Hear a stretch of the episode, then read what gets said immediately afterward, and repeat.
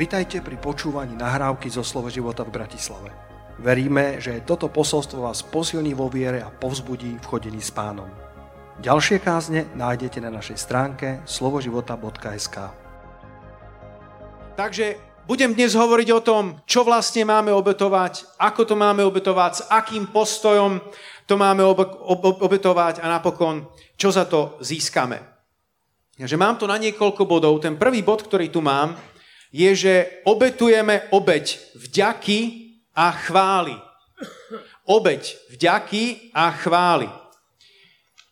Poprvé chcem povedať, že vďaka a chvála by malo byť niečo, čo je normálne a prirodzené pre každého kresťana. V Kolosanom 3.15 sa hovorí, že a pokoj Kristov nech rozhoduje vo vašich srdciach, veď preň ste boli povolaní v jednom tele. A buďte vďační. Tá prvá časť toho verša hovorí o pokoji Kristov, Kristovom, ktorý rozhoduje v našich srdciach.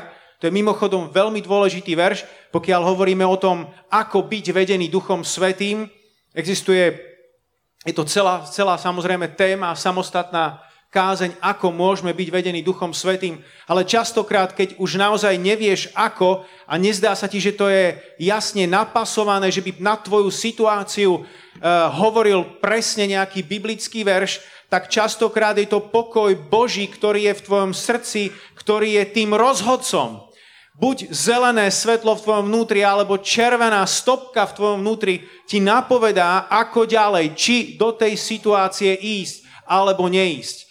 Či je tam varovanie, ktoré ti Boh vysiela a, snaží sa ťa zastaviť, aby si neurobil nejaké nemúdre rozhodnutie, alebo naopak ťa Duch Svetý pozbudzuje, áno, chod do toho a v tvojom vnútri svieti zelená, zelené svetlo, Boží pokoj, ktorý je rozhodcom. Druhá časť toho verša je veľmi jednoduchá a hovorí sa tam a buďte vďačný vykričník. To, nie, to neznie skoro ako, ani ako návrh, ako nejaká dobrá, múdra rada, ale ako príkaz. A buďte vďačný vykričník. Halelúja. 1. Tesaloničanom 5.18 hovorí, pri všetkom vzdávajte vďaky, lebo to je Božia vôľa v Kristovi Ježišovi pre vás. Ekumenický preklad tu žiaľ e, nie je úplne najlepší, lebo hovorí za všetko, ale napríklad katolický i roháčkov preklad hovoria pri všetkom alebo vo všetkom. To je jeden z dôvodov, prečo vám odporúčam a vám odporúčame, aby ste používali viac prekladov, pretože sa niekedy dozvieš rôzne odtiene, môžeš si to porovnať, môžeš zistiť, niektorý je viac doslovnejší, niektorý je viac slovenský, e, niektorý je viac e, rozšírený. Pastor Peter s obľubou cituje napríklad Amplified, preklad, ktorý je skoro už takým ako keby malým kázaním, je to taký výkladový preklad, ale aj z toho sa vlastne dozvieš, ešte viacej. Takže odporúčam, čítajte viacero prekladov, ale čo sa teda tu hovorí je, že máme pri všetkom alebo vo všetkom vzdávať Bohu vďaku. A to je dôležité, pretože chceme mať nastavenú správnu teológiu, my neďakujeme Bohu za katastrofy, my neďakujeme Bohu za choroby, ale v tom vo všetkom, keď sa ocitneš aj v tej najťažšej situácie, aj keby ťa gniavila nejaká choroba, aj keby si utrpel nejakú škodu, utrpel nejakú katastrofu, tak v tom vo všetkom, uprostrej tej situácie, Boh sa nemení. Boh je láska, Boh je milujúci, Boh je dobrý a diabol je zlý. Diabol neprichádza na nič iné, iba na to, aby kradol, ničil a zabíjal a Ježiš Kristus prišiel preto, aby nám dal život a hojnosť nemeníme svoju teológiu za žiadnych okolností ani po žiadnej skúsenosti. Takto to proste je. Niektorým veciam celkom nerozumieme, prečo sa stali, proste sa stali, ale Boh je dobrý Boh a diabol je zlý diabol. A uprostred všetkého, uprostred akýchkoľvek okolností, Bohu patrí chvála a vďaka. Včera sme sa večer vracali, vracali domov z bicyklovania s Danielkou a na našej ulici sme stretli jednu známu, ktorá e, nie je veriaca a, a začala sa nám hneď stiažovať, ako e, jej niekto nie len, že oškrel blatník, ale kto vyslovene zdeformoval blatník a, a, a vôbec nevie, kto to, kto to bol, ale hovorí, ja som v pohode, ja mu prajem všetko dobré, ale nech mu, nech mu napuchne hrdlo a nech týždeň nie je. A tak sme sa snažili s Danielkou hovoriť, že či teda ako naozaj je s tým v pohode, či naozaj praje tomu človeku dobré. A hovorí, že ale to je len na týždeň, potom už môže byť OK. Tak toto nie je celkom odpustenie, súhlasíte so mnou, chcel som vás trošku aj rozveseliť. Toto nie je práve to odpustenie, ktoré by sme mali mať v živote, nech sa ti stane čokoľvek, aj keď budeš mať poriadne oškretý blatník, stále môžeš chváliť pána a ďakovať Bohu. Amen? Halelúja. Vďaka odomyká nadprirodzenú Božiu moc. Ježiš vzal chleby, vzdával vďaku a počas toho, ako sa tak dialo a rozdával spolu s učeníkmi tie chleby, tak sa udial zázrak rozmnoženia. Tá vďaka, ktorou Ježiš ďakoval, svojmu otcovi, otvorila dvere, dvere pre zázrak rozmnoženia. Ako sa odohralo vzkriesenie Lazara? Ježíš poďakoval otcovi, ďakujem ti, otče, že si ma počul. A potom vyzval, zakričal na Lázara, poď von. A Lázar vyšiel. Bol 4 dní v hrobe. Ale vidíme tam ten dôležitý aspekt vďaky, ktorý tam je prítomný, ktorý otvára dvere pre nadprirodzeno. Že je tu obrovská moc v ďakovaní pre tvoj a môj život a na druhej strane uvedom si, že to je niečo, čo je nie, nie len dôležité, ale potrebné, aby sme sa v živote nevychýlili. Lebo písmo nás varuje v Rímanoch 1.21, pretože hoci poznali Boha, neoslávili ho ako Boha, ani mu neprejavili vďačnosť. Vo svojom uvažovaní upadli do márnosti a ich nerozumné srdce sa zatemnilo. Čiže vidíš, ako tá absencia vďakovaní ťa môže úplne priviesť k skaze. Ako sa to stalo týmto ľuďom, pretože v momente, keď prestávaš Boha uctievať, tak si začínaš sťažovať a odniesie si to aj vláda, aj opozícia. A neviem, kto ešte všetko. Aj tí, ktorí za to nemôžu. A možno to ešte vyústi v seba lutovanie. Je to nebezpečné, keď prestaneš Boha uctievať. Môže to skončiť sťažovaním, nešťastím, reptaním, alebo ešte použijem iný, uh, iný príklad, že ak nebudeš uctievať Boha, tak to môže skončiť, že budeš skončiť tým, že budeš uctievať človeka. Ľudia sú vo svojej podstate tými, ktorí uctievajú. Každý niečo uctieva.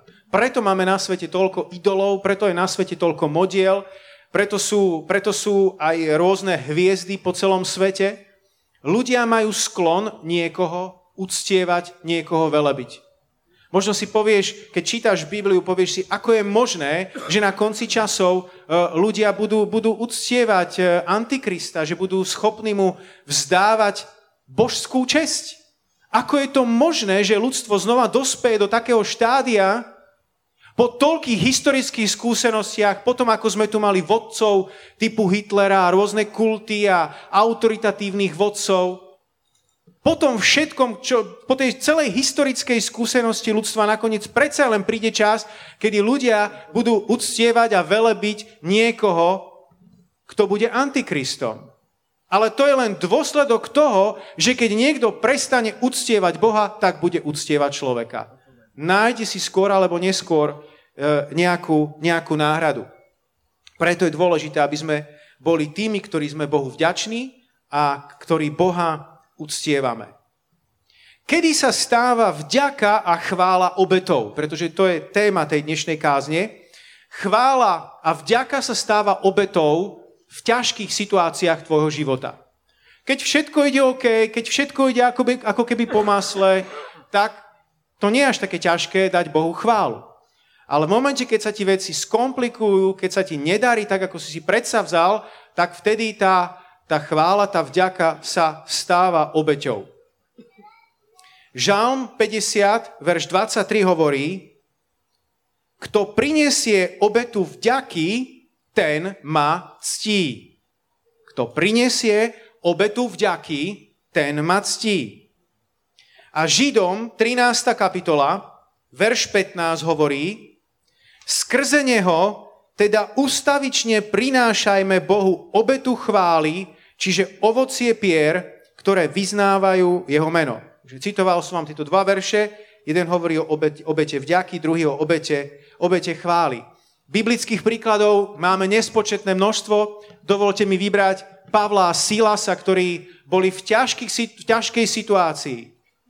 Ne, neubytovávali sa z jedného hotela do druhého hotela, ale keď sa vybukovali niekde v úvodzovkách, tak následovalo nejaké prenasledovanie, neporozumenie a častokrát skončili v nejakom inom probléme, ťažkosti. Pavol, keď zmienuje, čo všetko zažil, koľko stroskotaní, koľkokrát ho palicovali, len si prečítajte dobre ten jeho výpočet, aký život vlastne Apoštol Pavol žil a či naozaj chceš byť Apoštol. A toto bola situácia, kedy Pavol so Silasom skončili vo väzení a len pripomínam pre tých, ktorí možno nie ste natoľko znali, že väzenia tej doby, tam nebola posilovňa, tam nemali televíziu, e, tam nebola knížnica, ale to boli proste naozaj kopky, kde tí väzni mali len úplne najzákladnejšie potreby a dokonca aj tie boli častokrát ignorované. Preto Pavol potreboval mať priateľov, ktorí mu nosili jedlo do väzenia, pretože jedlo sa vo väzení e, v tej dobe nepodávalo. Pokiaľ si nemal priateľov, tak si mohol vo vezení celkom ľahko, ľahko zahynúť. A nielenže to väzenie samo o sebe vtedy bolo strašné, ale ich dali do toho najvnútornejšieho väzenia. Do tej, e, do tej najhoršej časti toho väzenia. Mali nohy e, v klade, hovorí, hovorí Biblia, čiže predstav si, boli priviazaní, nemohli sa hýbať Pravdepodobne tam bolo vlhko, pravdepodobne tam bol smrad. Je veľmi možné, že tam okolo lozili nejaké potkany a nejaká iná háveť. To bola situácia, v ktorej sa Pavol so Silasom ocitli. Je možné, že ešte stále cítili rany a že ich všetko bolelo. V tejto situácii Pavol so Silasom sa rozhodli, že budú spievať Bohu chvály. To nebola len chvála, to bola obeď chvály. A potom ty prídeš a povieš, ja neviem, prečo by som mal chváliť Boha, mne sa nedarí a ja som není až taký úspešný v živote. Spomen si na Pavla a Sílasa, v akej situácii boli oni a oni začali Bohu spievať chvály. A to nebolo len nejaké šepotanie, oni spievali tak nahlas, že ostatní väzni ich počúvali. A dokonca v tom bola taká obrovská moc, že to väzenie, základy toho väzenia sa, sa zborili a nastalo tam zemetrásenie. Tvoja chvála, tvoja obeď chvály a vďaky môže spôsobiť zemetrásenie. V prvom rade zemetrasenie v tvojom živote. Môžeš otriasť tými okovami. Možno sa cítiš tiež v nejakom väzení. Možno sa cítiš vo väzení samoty. Tvojou chválou, tvojou vďakou môžeš otriasť tým väzením. Možno sa cítiš v nejakom inom väzení. Možno sa cítiš ako zajacom hriechu, nejakým iným zajacom. Tvoja chvála, tvoja obeď chvály a vďaky môže zatriasť tým väzením a ty môžeš vojsť do slobody cez obeď chvály a ďakovanie. Halelúja. Sláva ti, pane. Už som spomínal ten príbeh z môjho života, ale hodí sa mi teraz do tohto vyučovania, poviem ho znova. Keď bol môj sámko ešte veľmi maličký, Eh, tak eh, sa stalo, že mal popáleniny našou nešikovnosťou a neopatrnosťou, ale proste život je taký, nie, nie všetko zvládame ako, ako rodičia, ako by sme chceli. A, a musel byť prevezený eh, do nemocnice a bol tam v tom špeciálnom oddelení, kde som ani ja nemal prístup a bola tam Danielka s ním. A keď som išiel na návštevu a videl som ich cez sklo, ako tam bol obviazaný a Slzy sa mi rinuli do očí, proste on za to nemôže a stalo sa a proste tá situácia bola veľmi nepríjemná. Keď som odtiaľ odchádzal domov, tak uh, som mal rôzne myšlienky, ktoré sa mi preháňali hlavou a Boh sa ma pýtal, Martin, si ochotný ma teraz chváliť? V tej situácii to pre mňa bola obeď chvály. Pretože som na to nemal ako keby dôvod. Ale povedal som po chvíle, áno, pane, ja som, ťa, ja, ja, ja som ochotný ťa chváliť, lebo ty sa nikdy nemeníš. Ty si dobrý Boh. Takže z času na čas, nikomu z nás samozrejme neprajeme ťažké chvíle, ale z času na čas, život je raz taký, sa ocitneme v situáciách, kedy budeme musieť priniesť nejakú obeď chvály alebo ďakovania. Buď vtedy ochotný. Amen? Halelúja, obeď chvály a ďakovania. Druhá obeď, ktorú môžeš v živote priniesť, je obeď času. Niekedy predávam naše knižky na rôznych festivaloch alebo udalostiach, konferenciách. A ako ľudia prichádzajú okolo toho knižného pultu a vyberajú si knižky, tak väčšinou v posledných niekoľkých rokoch sa stretávam s ich reakciou, že ja by som si to aj kúpil a ja už mám doma v poličke štyri neprečítané knihy. A ja na to nemám čas. Najväčší problém pre tých ľudí nie je, že tá knižka stojí 10 eur. Že by nemali 10 eur. Najväčší problém pre týchto ľudí, ktorí chodia okolo, toho kni- okolo tých kníh, hovoria, to je dobré, toto je celkom zaujímavé, ale ja neviem, či si to stihnem prečítať. A už tam mám niekoľko knížiek v mojej poličke, neprečítaných. Čas tak vzácná veličina pre moderného človeka. Obrovský paradox, kedy si ľudia, keď si chceli vyprať, tak museli ísť do potoka, museli si tam klaknúť a drhnúť to, to v studenom potoku a strávili hodiny, kým sa im to podarilo. Dnes sa chváliš, že si vypral alebo vyprala, ale v podstate si stlačil, stlačila gombík. A ak si požehnaný, tak máš ešte aj sušičku na prádlo. Je to paradox. Volá, kedy ľudia museli cestovať do iného mesta, aby zapriahli do koní, sadli do koča, aby nakúpili a celý deň behali po meste a po trhovisku, aby zohnali pár vecí. Dnes zaparkuješ pred nejakým obchodným centrom a za hodinu to máš vyriešené. Alebo za dve, ak máš takú pomalšiu manželku, ktorá sa nevie rozhodovať. Danielka, ľúbim ťa.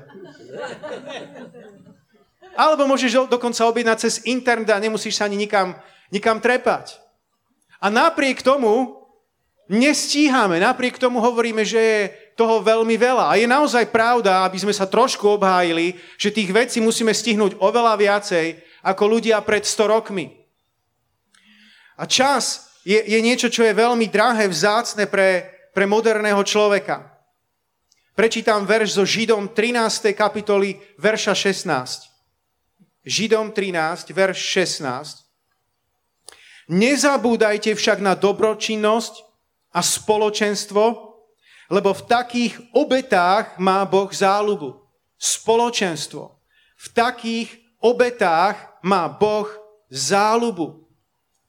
Tu sa hovorí o obeti času, pretože keď máš budovať nejaké spoločenstvo, keď máš navštíviť spoločenstvo veriaci, pochopiteľne ťa to stojí nejaký čas.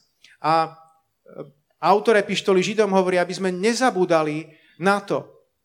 Ja si veľmi vážim ľudí, ktorí naozaj platia cenu, ktorí dávajú svoj, svoj voľný čas. Vďaka Bohu za všetkých uh, vedúcich, ktorí išli na detský tábor, mládežnícky tábor, uh, alebo akúkoľvek akciu, ktorá sa organizuje pre deti a mládež a dávajú svoje srdce a svoj čas preto.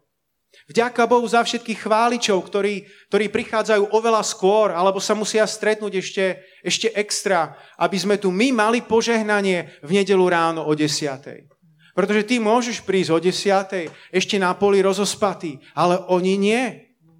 Keď to začne, tak to začne a oni už musia byť pripravení a nachystaní. Vďaka Bohu za všetkých učiteľov nedelnej školy, ktorí v sobotu rozmýšľajú a modlia sa, čo vymysleť, čo pripraviť, pre deti, ktoré máme v našom zbore, aby ten program bol aj požehnaný, aj Božie slovo tam bolo, aj to bolo kreatívne, aj nejaká hra by tam bola. Vďaka Bohu za všetkých učiteľov nedelnej školy. A nebudem pokračovať teraz ďalej, lebo tých služieb máme veľa v tomto zbore. Ale vďaka Bohu za každého jedného z vás, ktorý akokoľvek stojíte v službe a dávate svoj čas. Halelúja. Pretože hovorí sa, že čas sú peniaze. Ale ja si myslím, že To ani nie je v dnešnej dobre, do, dobe dobre povedané. Čas, sú, čas je vzácnejší než peniaze. Peniaze si môžeš zarobiť. Ak máš dobrú prácu, môžeš si ich zarobiť aj pomerne dosť. Ale čas si nemôžeš nejako kúpiť. Každý ho máme len určitý, určitý počet, určitý vymedzený, vymedzený počet. Halelúja. Čo robíš so svojím časom? Ako obetuješ svoj, svoj čas? Každý z nás dostal času rovnako. Každý z nás má deň, ktorý má 24 hodín. Alebo máte nejaký iný deň. A v tom dni sú veci, ktoré musíme robiť, musíš spať, máš nejaký čas na hygienu, máš nejaký čas na jedlo. I keď mimochodom, ak sa postíš, tak dokážeš ušetriť veľa času, lebo nemusíš nakupovať jedlo, nemusíš jesť, nemusíš variť, a nemusíš upratovať po jedle. Fú, to je dosť veľa času, ktoré sa dá ušetriť. A potom nám zostane každému z nás určitý objem času. Len chcem povedať, že niekedy sme v rôznych obdobiach života, niekedy je naozaj reálne toho času viac a niekedy menej. Ak si tu na tomto mieste alebo počúvaš túto kázeň a máš štyri malé deti, si práve v tom období, kedy každú, nie že hodinu, ale každú minútu ťa skoro niekto potrebuje tak tvoj čas je naozaj veľmi, veľmi vzácný. A možno niekto sa ocitne v situácii, kedy deti mu už odídu z domu, už začínajú byť dospelé, odsťahujú sa z domu a zrazu cítia prázdny, pustý dom. Čo ja budem robiť? A zrazu času môže byť niekedy až priveľa. Dôležité je, aby si ten čas, ktorý máš, aby si vedel správne využiť. Lebo raz sa všetci postavíme pred Bohom a Boh sa nás bude pýtať otázku, čo si urobil so svojim životom? A viete, za touto otázkou, čo si urobil so svojim životom? Martin, Peter, Jozef, Adrián, Helenka, akokoľvek sa voláš. Čo si urobil so svojim životom? Za tou otázkou, ak ju rozmeníme na drobné, tak sa v podstate skrýva, čo si urobil so svojim časom. Ako si ho využil vo svojom, vo svojom živote? Bol si ochotný ho niekedy obetovať? Všimnite si, čo sa hovorí v Matúšovi 25. kapitole. Poďte, požehnaní môjho Otca, zaujmite kráľovstvo, ktoré vám je pripravené od založenia sveta. Lebo som bol hladný a dali ste mi jesť. Bol som smedný a dali ste mi piť. Prišiel som ako cudzinec a prichylili ste ma.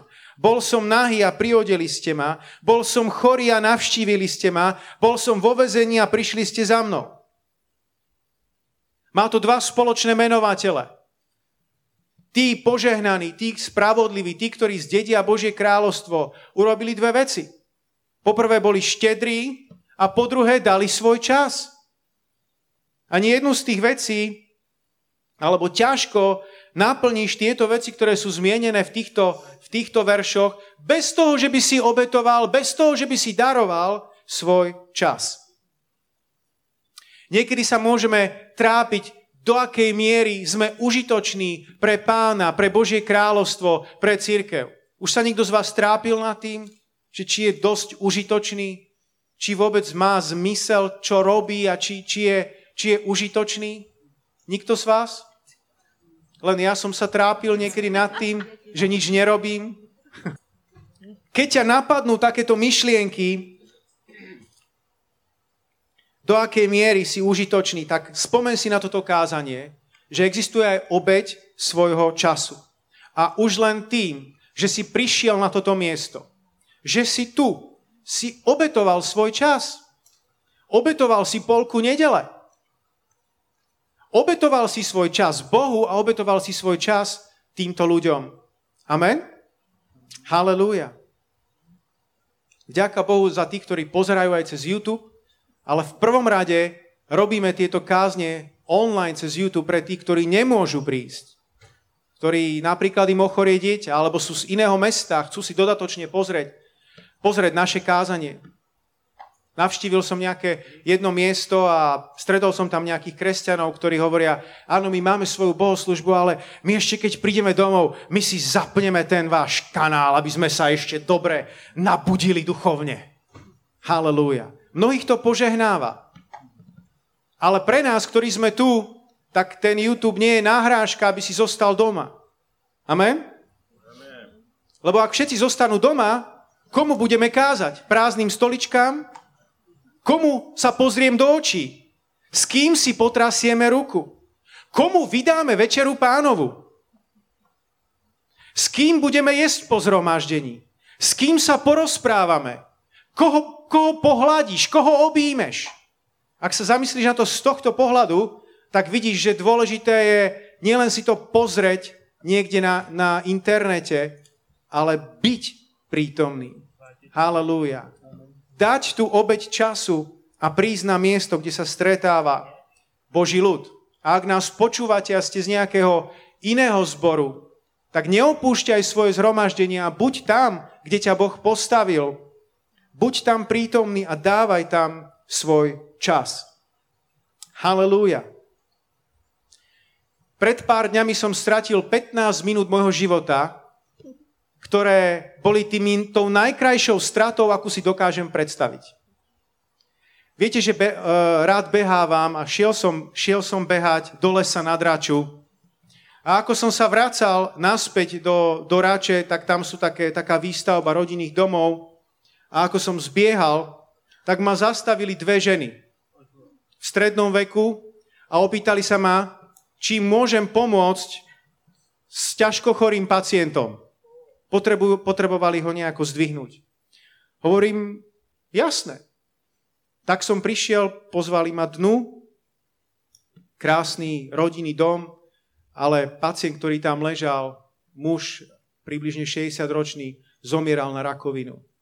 Už ho poslali zomrieť domov z nemocnice, pretože nebola pre ňo, pre ňo žiadna nádej. Pravdepodobne posledné hodiny alebo dni života.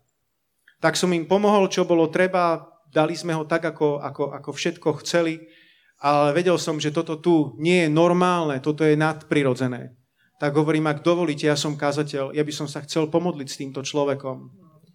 A iba som povedal niekoľko slov, on už nevedel rozprávať, ale bol v naplno pri vedomí, pozeral sa na mňa a prikyvoval, súhlasil s evaníliom, súhlasil s tým, aby som sa modlil za ňo, prijal Ježiša Krista do svojho srdca, prijal odpustenie svojich hriechov a bol spasený. Potom som ešte, ešte sa rozlúčil s tou rodinou, utešoval ich, pozbudzoval ich. A keď som odtiaľ odbiehal, no mne sa nechcelo veriť, čo sa vlastne stalo. Viete si predstaviť tú Božiu náhodu? Že ja, pastor, si len tak bežím niekde nad Račou a tam niekde v nejakom dome zomiera človek, o ktorom ja nemám žiadnu potuchu a oni len tak zastavia niekoho na ulici, poďte nám pomôcť. To sa nerobí bežne, je? Je tak? Zavoláš známych, alebo suseda, ktorého poznáš, alebo lekár, alebo opatrovateľ, ale bežca na ulici, ktorý zrovna je pastor. To bolo najlepších 15 minút môjho vyrušenia v živote. Halelúja. A verím, že sa s tým človekom stretnem, stretnem v nebi. Halelúja. Dajme Bohu ešte raz jeden veľký potles slávy. Tretia vec, tretia vec, ktorú môžeme obetovať, je obeť talentov. Nedovol, aby tvoj talent alebo dar, ktorý máš v živote, bol väčší než sám Boh. Dôležité je, aby sme v našom živote, ani v životoch druhých ľudí, neobdivovali a neúctievali dar, ale toho, kto ten dar dáva a to je darca. Amen. Tvoj talent nie je samoučelný. On je len prostredník na to, aby, aby mohol byť Boh oslávený. A niekedy sa deje to, že potrebuje byť talent, ktorý ťa, ktorým ťa Boh obdaroval, akoby načas zapadnutý prachom. Aby sa neskôr mohla ukázať jeho sláva v plnosti. Keď som nad tým premýšľal, tak mi napadol taký krásny obraz s tými starými autami, veteránmi. Možno aj vy z času na čas, keď sledujete správy, tak vidíte, že o, zrazu niekto objavil nejakú zapadnutú garáž alebo sklad a tam boli autá, na ktorých ležala taká vrstva prachu. Za desiatky rokov nikto tam ani neotvoril dvere a zrazu zistia, že tam sú zaparkované autá z nejaké 50-60 ročné autá v krásnom, celkom dobrom stave. A teraz, keď to tak očistia, tie, tie autá sa ukážu v tej plnej nádhere, aké, ako jazdili pred 50-60 rokmi, tak je to úplná paráda a sláva z toho, ktorá vzniká. A peniaze pre tých, ktorí to nájdu. A niekedy sa toto potrebuje stať aj s našimi talentami, aby sme ich nedal, nesnažili dať ich za každú cenu do, do popredia, lebo keď to tak robíme, tak potom viac strčíme my ako Boh. A ľudia potrebujú vidieť v prvom rade nie nás, ale Boha skrze nás. Amen. Halelúja. Sláva ti, páne. Svet tomuto aspektu, o ktorom teraz hovorím, vôbec nerozumie. Ak by ste sa bavili s akýmkoľvek motivátorom, akýmkoľvek e, pozitívnym e, rečníkom, tak samozrejme ťa bude vždy len pozbudzovať, aby si urobil všetko preto, aby si ten talent využil. A z dlhodobého hľadiska, iste áno, ten talent je od Boha, on je darom, ktorý, ktorý e, nám bol daný od Boha. Ale potrebujeme ho správnym spôsobom akoby ukočírovať. Ten náš talent má najväčší potenciál vyvýšiť Boha a zároveň najväčší potenciál zraziť nás k zemi, ak ho neovládame správne. Tento svet tomu nerozumie, lebo tento svet je pod duchom pýchy. A Boh sa pyšným protiví, ale pokorným dáva, dáva milosť. Halelúja. Náš talent je ako výbušnina. Buď exploduje na Božiu slávu, alebo prinesie deštrukciu. A vidíme aj naokolo, ako niektoré filmové hviezdy nedokážu uniesť slávu alebo mnohí iní známi ľudia. Dokonca to má vplyv aj na Božie kráľovstvo, preto o tom kážem. Niekedy kazatelia neuniesú ten stav, kedy Boh ich nadmieru pozdvihne, stanú sa hlasom pre, pre národ a stúpne im pícha do hlavy. Podnikatelia niekedy nemusia uniesť ten úspech, kedy zrazu nevedia, čo s miliónmi, ktoré zarobili. Preto je dôležité, aby sme vedeli správne jednať s talentom, ktorý každému z nás Boh dal, aby sme ho vedeli obetovať Bohu. A s talentami je to ako obetovať, ako, ako Abraham obetoval Izáka. Izák bolo niečo, čo bolo pre ňoho drahé. Niečo, čo bolo pre ňoho vzácne. Niečo, čo bolo pre ňoho priam najvzácnejšie. A častokrát sú takéto, sú takéto záležitosti týkajú aj našich talentov, kedy sa musíš na chvíľu vzdať niečo, čo miluješ, čo ti je vzácne, čo máš tak rád. Amen? Ale keď sa to tak stane, keď, sa, keď to dokážeš urobiť, tak Boh to dokáže očistiť a Boh to dokáže vzkriesiť z mŕtvych. Tak, ako vzkriesil, uh, tak, ako bol, bol vlastne zachránený aj, aj Izák. Halelúja. A potom už sa nebudeš musieť viac pretláčať a presadzovať telesným spôsobom, ale Boh ti upriestraní cestu. Spomente si na tie studne, ktoré, ktoré kopal Izák po všetkých tých peripetiách, ktoré zažil so, so, so studňami, ktoré kopal a ktoré mu zahádzali a robili mu tam prieky gerársky pastieri, tak nakoniec to dopadlo dobre. Biblia hovorí, že odtiaľ odišiel a vykopal ďalšiu studňu, pre ktorú sa už nehádali pomenoval ju Rechobot a povedal, teraz nám hospodin dožičil šíri priestor, aby sme sa v kraji mohli rozmnožiť. Halelúja. Takže, hovorili sme o obeti chvály a vďaky, obeti času, obeť talentov, štvrtá obeť je obeť financií. Král Dávid bol bohatý. Nepochybujme o tom, Biblia nám dáva o tom zmienku, naozaj mal veľa veľa majetku, to je pravda, ale ruka v ruke spolu s tým si uvedom, že bol zároveň nesmierne štedrý. Keď ťa Boh začne pozdvihovať, keď ti začne rásť výplata vo veľkej miere, tak si uvedom, že jeden z dôvodov, prečo to Boh dovolil, dopustil, prečo sa, ťa, sa ti to stalo v živote, je, aby si sa mohol stať ešte väčším požehnaním pre ľudí okolo seba. Amen? A král Dávid raz kupoval pole od Aravnu na obetovanie a ten mu to dokonca chcel darovať, ale král Dávid povedal, nie, ja to kúpim. Král však Aravnovi povedal, to nie, chcem ho od teba kúpiť a riadne zaplatiť. Nemôžem prinášať hospodinovi svojmu Bohu spalované obety, ktoré ma nič nestáli. On sám pocítil, že musel za to zaplatiť a že uh, ho to niečo stálo. Chudobná vdova bola chudobná. Nikto z nás o tom nepochybuje a nedala do zbierky veľa, E, tá pokladnica sa nenaplnila kvôli jej daru, naplnila sa kvôli darom iných ľudí a predsa Ježiš hovorí, že dala viac ako ostatní. V Božích očiach to znamenalo oveľa viac ako tí ostatní bohatí, ktorí prispievali do pokladnice. Oni dávali zo svojho majetku, z toho prebytku, čo mali a ona dala zo svojho nedostatku. A preto to bola pre ňu, pre ňu veľká obeď. Keď čítame v Markovi 14. kapitole vo verši 3 o tej ďalšej žene, počúvajte. Keď bol Ježiš v Betánii v dome Šimona Malomocného a sedel za stolom, žena s alabastrovou nádobou zácného voňavého oleja z pravého nardu. Rozbila alabaster a olej mu vyliala na hlavu.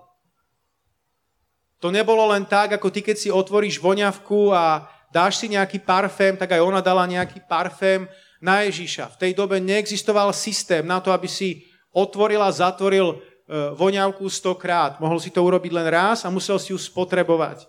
A mimochodom boli nesmierne drahé tieto voňavé masti. Podľa toho, čo nám zanechávajú správu ľudia, ktorí rozumejú, ako to v tej dobe fungovalo, tak to bola ročná výplata. Len si skús predstaviť, že máš voňavku, že máš drahocennú masť ktorá je tvojou ročnou výplatou. Nie mesačnou, ale ročnou. A táto žena urobila ten, ten ťah, otvorila tú nádobu a dala to Ježišovi.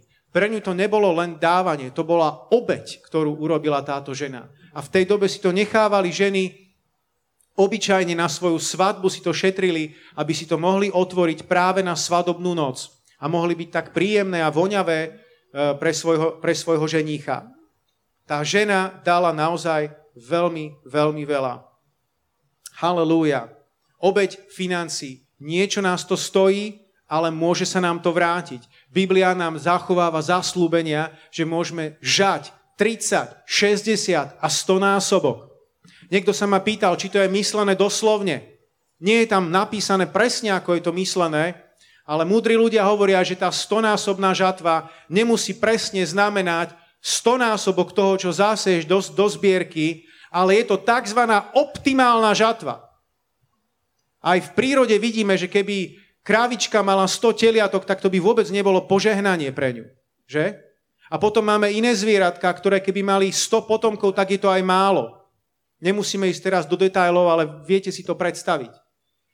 Pre teba tá stonásobná žatva je tzv. optimálna žatva najlepšia pre teba, tak, aby si mal nielen dosť, ale aby si mal hojnosť, tak, aby si mohol mať pre seba, pre rodinu a pre druhých ľudí.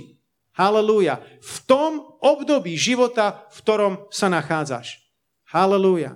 Boh to má pre teba pripravené. Ja mám rád šach, možno sú tu tiež niektorí z vás, ktorí ktorí poznáte túto hru, v šachu prichádzajú situácie, kedy potrebuješ niečo obetovať, kedy tam je vyslovene vhodná obeť nejakej, nejakej figurky. A keď to urobíš a tá obeď je korektná, tak niekedy sa ti to vráti do dvoch ťahov, do troch ťahov a niektoré obete sú dokonca dlhodobé, ale ak je to fakt korektná obeď, tak sa ti to postupne vráti. Častokrát to takto funguje aj, aj v živote. A verím, že vy máte s tým E, vlastné skúsenosti a len vás chcem v tom pozbudiť, aby ste boli štedrí a aby ste vedeli byť obetaví aj v tejto oblasti. Včera som pred obehom znova behal, vidíte, ja mám také skúsenosti a zážitky s behaním a mal som len 45 minút a išiel som na 3 čtvrte hodinu do lesa behom a e, zobral som si malý ruksačik a nazbieral som jedle bedle. Máme radi jedle bedle, Eh, keď, keď rástu, tak je to pre mňa taký pôžitok, že počas behu idem a trhám tie bedle a mám s tom taký, takú fakt radosť. A ako som prechádzal hore dvorom, tak idem okolo jedného suseda a hovorím si, dám, dám mu nejaké bedle? veľmi sa potešili. Ja viem, že on má rád tie bedle. Takže, takže zobral si nejaké bedle z, z toho, čo som nazberal a už som išiel ku mojim dverám a zrazu mi Duch Svety hovorí, a čo druhá susedka? Pane, zostane mi dosť bediel, vieš, že ich mám rád? Tak som sa vrátil k tej susedke. Pani susedka, nazbieral som bedle počas behu. Nedáte si nejaké? Nie, ďakujem. No aj som sa potešil, že ho odmietla.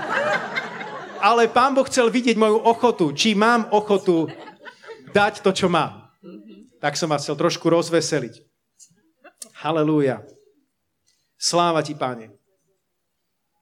Ešte jeden, jedno svedectvo vám poviem. Do jednej kresťanskej organizácie som prispieval e, pár eur mesačne a samozrejme to jadro môjho dávania ide do tohto zboru na túto službu, ale mám ešte pár organizácií, kde, kde, kde prispievame. A raz za mnou prišiel e, zástupca tejto, tejto organizácie a hovorí, vieš, uh, Martin, ty tam dávaš každý mesiac pár euro, ale nemohol by si to dávať raz ročne, lebo my platíme účtovníčke za každú, každú jednu hm, položku. A to nás stojí a potom tam veľa z toho nezostane, čo dávaš. tak som sa na jednej strane aj tak trošku hambil aj som sa tak trochu hneval. Tak buďte radi, že vám niekto prispieva. Mal som skoro až pokušenie tým trepnúť a povedať, tak ja vám nedám nič, nech vám dávajú len tí, ktorí vám dávajú 100 eur každý mesiac. Ale potom som sa chvíľu za, za to modlil a Duch Svetý mi dáva na srdce zdvojnásob dávanie. A tak som to urobil. A odvtedy sa ten človek už nestiažuje. Halelúja. Obeď financí. Ak nebudeš chcieť obetovať to, čo máš, strátiš to. Ak chceš zachrániť svoj život, strátiš ho. Citujem slova, ktoré povedal Ježiš. Posledný piatý bod je obec svojho života. Tento bod sa netýka všetkých, týka sa len niektorých. Nie, nie od každého Boh žiada, aby skončil ako mučeník, ale je pravda, že niektorí sú povolaní priniesť Bohu aj takúto veľkú obetu. A samozrejme, musí sa to stať z lásky. Už som to zmienoval z tohto miesta, že, že v ranej cirkvi bola celkom iná atmosféra ako v modernej cirkvi. A mnohí z tých ránych kresťanov, kedy trpeli za vlády cisárov, ktorí boli nesmierne krutí, tak mali takú lásku k Ježišovi, že boli, boli ochotní položiť svoj život pre Krista, dokonca potom veľmi túžili. Predstavte si tie domáce skupiny, kedy sa rozprával jeden s druhým. Ja by som tak chcel zomrieť pre Ježiša. Druhý povie, ja sa tiež už neviem dočkať mučeníctva. A? To bola atmosféra na domácich skupinách až museli zasahovať ich vedúci a museli ich v tom krotiť, aby ak to chcú urobiť, ak sú ochotní, aby to urobili z lásky. Aby to neurobili preto, aby sa vyhli tomuto ťažkému životu. Lebo niekto, kto má ťažký život, preto ho je niekedy ľahšie zomrieť ako žiť. A Boh od nás chce, aby sme žili tu na tomto svete. Ježiš to povedal nám ako učeníkov, ešte, na, ešte vás neberiem k sebe, ale zostaňte tu na tejto zemi. Amen? Boh nás chce mať na tejto zemi. Že to len taká odbočka e, k ránej cirkvi, kedy, kedy mnohí veľmi potom, potom túžili. A mnoho uh, svedectiev je, je dobre zdokumentovaných, hlavne z tých ranných, ranných dôb. A popri tom, za našich dní, po roku 2000, sa deje v krajinách, zvlášť krajinách tretieho sveta, toľko kresťanov zomiera mučenickou smrťou, že by sme sa tomu divili a skoro nikto sa o nich nedozvie. Nedávno som čítal príbeh o, o dvoch z nich, o ktorých vám chcem, chcem povedať. A včera ešte, keď som si doľaďoval kázanie, tak si hovorím, však im to ukážem na obrazovku. Nejaké fotky, nejaké zábery. Hľadám, googlím, hľadám na YouTube. Nič. Nič. Sú ľudia, o ktorých sa nedozviete. Sú ľudia, o ktorých fakt vie len Pán Boh. A možno tí ľudia, ktorí položili svoje životy na tom mieste, tak tam ich rešpektujú. A pritom to, čo urobili, je, je úžasná vec. V Pakistane, v meste Johana, Johanabad, čo doslovne znamená Jánovo mesto. A to je mesto, v ktorom žijú, alebo časť mesta, akési geto, v ktorom žijú len kresťania. Pretože tak sa to e, v tom meste vôbec dá urobiť, pretože tam je veľmi silná moslimská väčšina. V Pakistane sú skoro všetci moslimovia.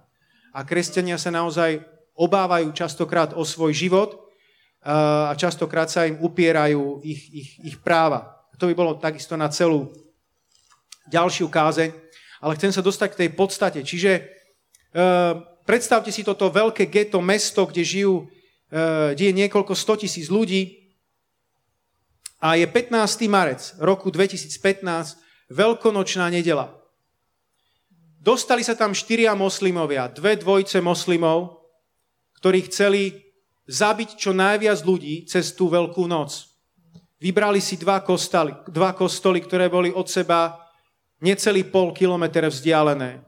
Jeden bol Christ Church, protestantská kristová církev, a druhý bol, bola katolícká církev. V oboch táboroch chceli urobiť obrovské škody.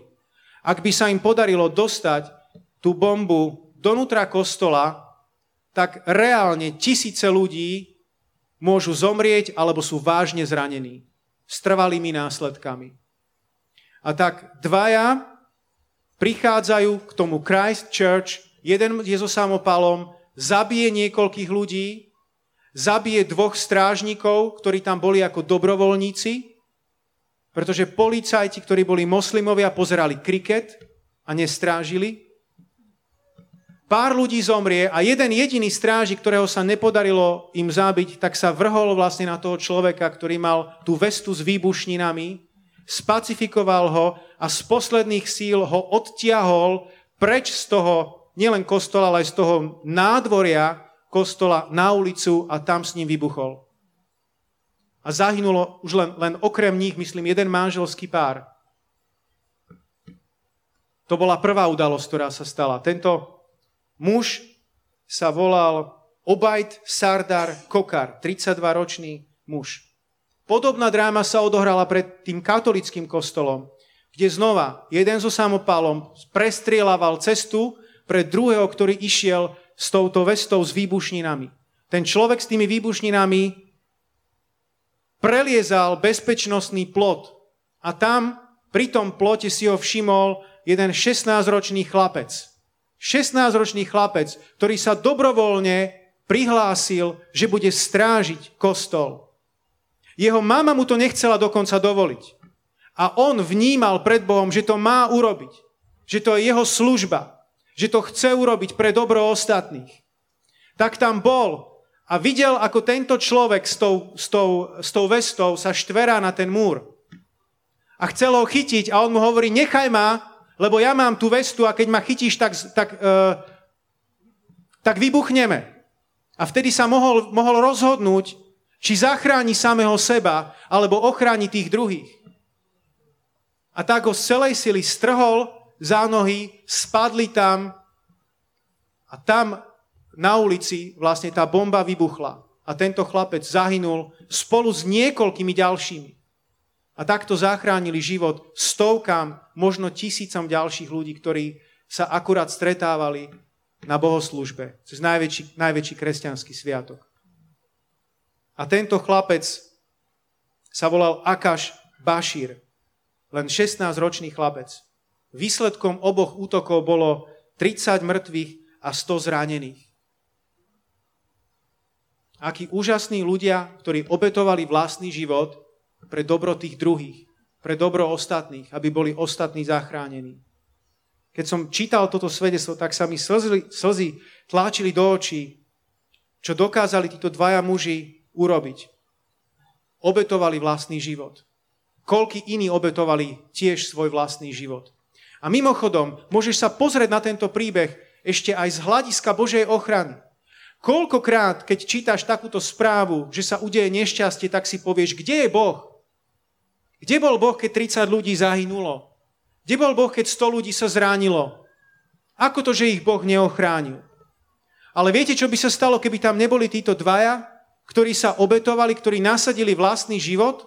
V správach by sme sa dočítali, že zomrelo 500 ľudí a ďalších tisíc ľudí bolo zranených.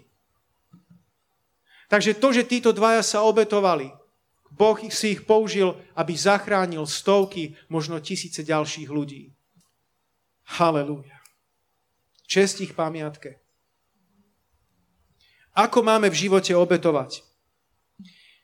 Nedávame Bohu na, na oltár to, čo on nechce. V tom bol hriech Kaina. On obetoval to, čo Boh nechce. Abel obetoval to, čo mal obetovať. Problém nebolo v tom, že by Kain nemal čo obetovať, že Kain tam pestoval mrkvu a petržlen a hodil to na oltár. Mohol si to vymeniť s bratom. Mohol rešpektovať to, akým spôsobom Boh chce, aby prebiehala, prebiehala obeta. Mohli si vymeniť z Božie a mohol obetovať tak, ako sa obetovať má. Problém ľudí niekedy je, že obetujú Bohu to, čo Boh, boh nechce. Druhá vec je, že niekedy chceš obetovať niečo, čo ťa nič nestojí. V starom zákone, keď kňazi mali obetovať, tak to nemohlo byť nejaké choré, krivé zviera, ale malo to byť zdravé, malo to byť silné, to zviera malo byť v poriadku. Keď niečo obetujeme, tak by to malo byť niečo, čo ti je pri srdci, vtedy tá obeta je obetou. Ak Danielka nepotre- ne- nepozeráva futbal, tak pre ňu, keď nebude pozerať futbalový zápas, keď hrá Slovensko, tak pre ňu to nie je žiadna obeta. Rozumiete tomu? Ak, obet, ak donesieš niekomu staré šatstvo, ktoré chceš aj tak vyhodiť do kontajnera, tak to nie je pre teba obeta. Nehovorím, že to nemáš urobiť, niekedy to môže niekomu celkom dobre pomôcť a môže aj obnosené šatstvo niekomu, niekoho potešiť tak, že bude chváliť pána. Amen? Ale hovorím o tvojom postoji a o tom, čo to stojí, stojí teba. Ďalšia vec, keď čokoľvek obetuješ Bohu, urob to vierou. Urob to vierou a keď sa lúčiš s tou vecou, či sú to financie, alebo dávaš čas, tak ber to ako rozsievanie. Nech tam je tvoja radosť a tvoja ochota, ktorá je spojená s tou obetou. Vtedy to je to práve, ako to má byť. Lebo ak niečo obetuješ a tváriš sa ako najväčší trpiteľ sveta, tak to úplne nie je tak, ako to má byť. Rozumiete tomu? Halelúja. Keď obetuješ, pamätaj, že si príkladom aj pre tých druhých. Tvoje obetovanie sa môže vyburcovať, obetovať sa aj druhých ľudí. A naopak, ak sa zdráhaš niečo obetovať, tak môžeš zastaviť to, že budú obetovať niečo pánovi aj druhí ľudia. Krásny biblický príklad na toto je v prvej paralipomenom 29.17. Viem však, Bože môj, že skúmaš srdce a obľúbuješ si úprimnosť. Ja som z úprimného srdca ochotne obetoval všetko toto. Ba s radosťou som teraz videl, že i tvoj ľud, tu prítomný, ochotne obetoval. Boží muž ochotne obetoval, dal, daroval. A zrazu si všimol, že tvoj ľud, tu prítomný, ochotne obetoval. Nasledovali jeho príklad. Otázka na záver, čo získaš obeťou? Získaš uznanie ľudí?